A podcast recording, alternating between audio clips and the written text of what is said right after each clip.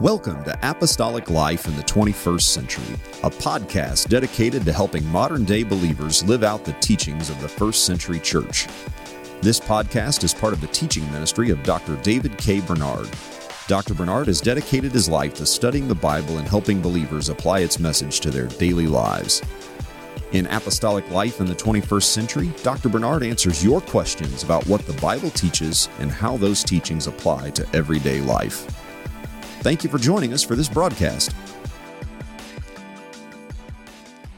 Pentecostals believe that becoming a preacher, being involved in a preaching ministry, that's not a career that a person can just choose like you would choose to be a doctor or a lawyer.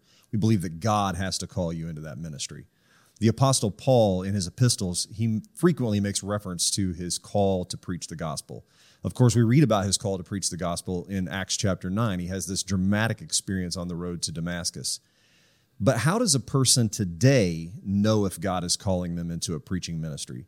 Is every preaching call as dramatic as the one that Paul experienced? I would say, let, let me give you a background first.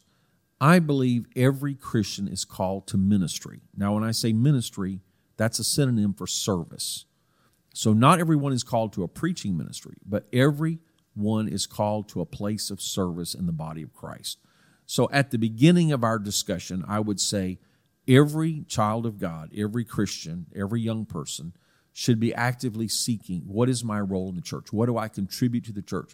In addition to faithful attendance and worship and giving and and uh, what am I doing specifically that maybe someone else isn't doing? Am I teaching Bible studies? Am I reaching out to win souls? Am I volunteering in Sunday school? Am I singing in the choir? You know, am I uh, doing an outreach for the homeless? I should have some identifiable place of service in the body of Christ. And so a call comes out of that.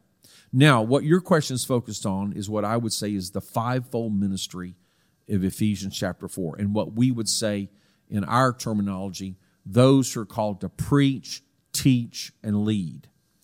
And to those uh, to whom the UPCI would give ministerial credentials. I do believe there should be a definite call to the preaching ministry or the pulpit ministry, as I what what the Bible calls ministers of the gospel. Uh, now that call can come in many different ways, and it doesn't necessarily have to be dramatic.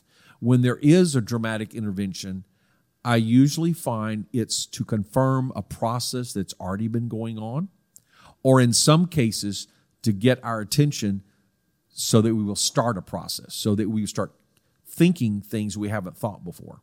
So don't just sit around waiting for God to call you. That's not going to happen. Get involved. And as you're involved, I, I, like to say 90% of the will of God is doing what you know to do. If you're not doing what you know to do, don't expect God to reveal something else. Another illustration I use if you're sitting in the car in the parking lot the ignition is off, and you say, Okay, God, give me direction, show me where to go, you'll sit there forever. You'll never go anywhere. But if you'll start the ignition, you'll start rolling out of the parking lot, choose a direction, and start heading somewhere that you think is productive, then God can very easily put his hand on the steering wheel and turn it and go a direction you wouldn't know to go or give you direction that you didn't have the point is you've got to actively be doing what you know to do. When you don't know what else to do do what you know to do. It's always god's will to have a prayer life. It's god always god's will to witness to people and share your testimony teach a bible study or or seek to win a soul. It's always god's will to be faithful to church. It's always god's will to study the scriptures. It's always god's will to train yourself. And if you feel any potential desire called to leadership or ministry it might be a good idea to go to a Bible college or Urshan College or take some online classes or even a local community college, take some classes that would prepare you for your future. You know, it's always good to prepare, even if you don't know exactly what the the end result will be. And, and so you start from that context. So, so the will of God is not something way out there in a fog that you stumble around for years and suddenly you find, or suddenly there's a voice from heaven or a bright light. Really, the will of God is more evolving or unfolding, where you're you're already in the will of God. You stay in the will of God. So, what am I doing this week?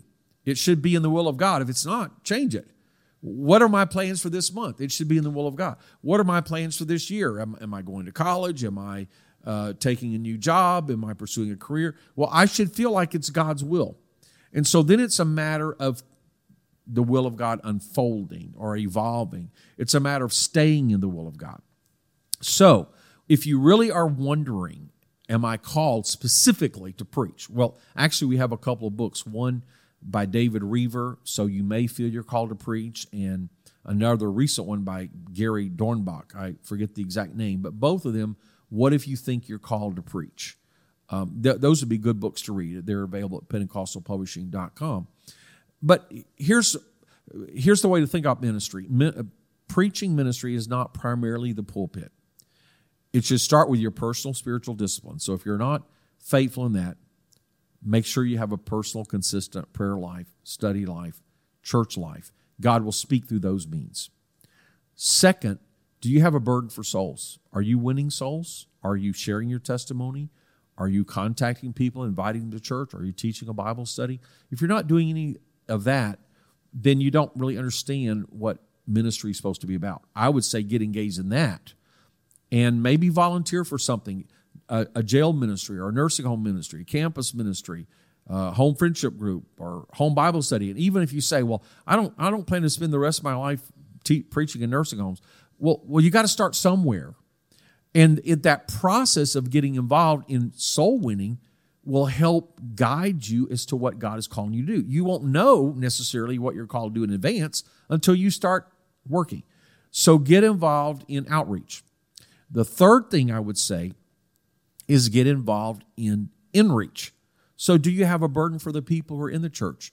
Maybe the new convert, the person on the fringes, the person of a minority, the person that doesn't seem to fit in well, the person who's unfaithful. Are you praying with people on the altar? Are you always the first to leave and go get something to eat? Are, are you lingering, helping someone? Are, are you contacting people that may be struggling or, or who missed church and taking the initiative to give them a phone call or a text or an email or maybe even a handwritten note? Are you uh, are you discipling someone? Maybe you brought someone to church; they did receive the Holy Ghost. Are you mentoring them?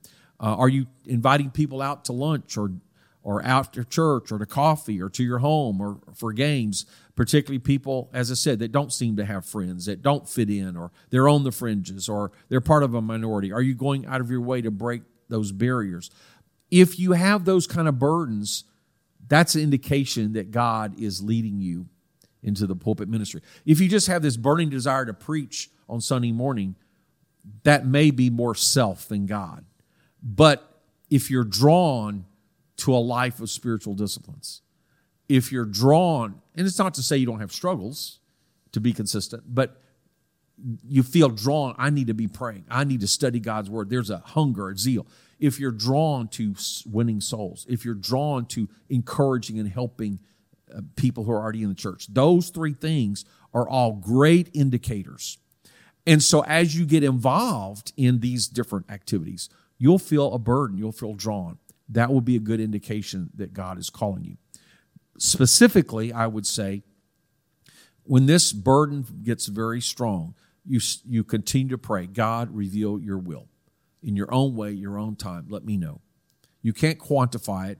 You can't demand how God will do it. You can't demand an audible voice or a dream, but you, you, can, you can pray God, I'm feeling this, but I need to know for sure. I need confirmation.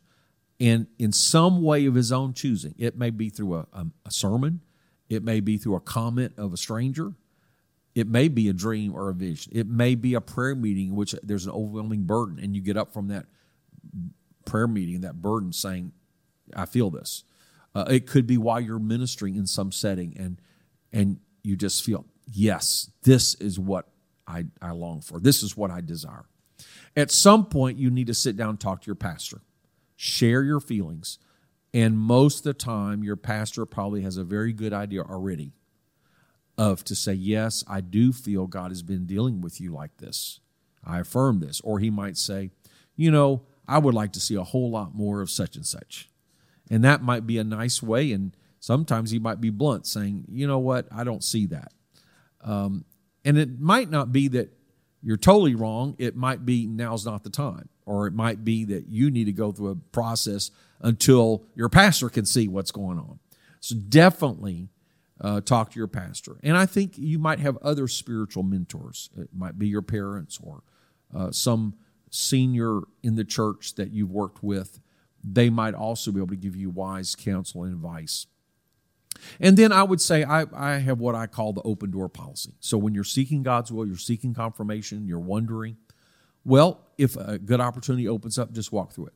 So somebody says, Well, I, want you to speak to the youth group. Well, I'm not a preacher. But you say, Wait a minute. Maybe God has given this opportunity. Let's try it. Well, could you come speak to our nursing home? Well, I don't really have a burden for nursing home, but wait a minute, it's an open door. And so as you start walking through the open doors, God will reveal his will to you.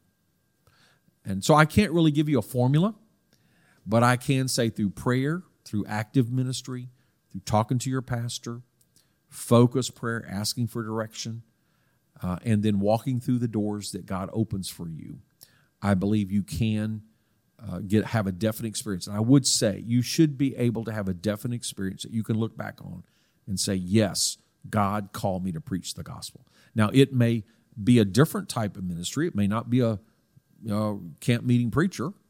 Uh, you may not be a senior pastor. It may be heavily teaching or even counseling, pastoral type counseling. But at some point, I, I think you must have a definite call, an inner voice that says, God wants me to preach and teach and lead his people.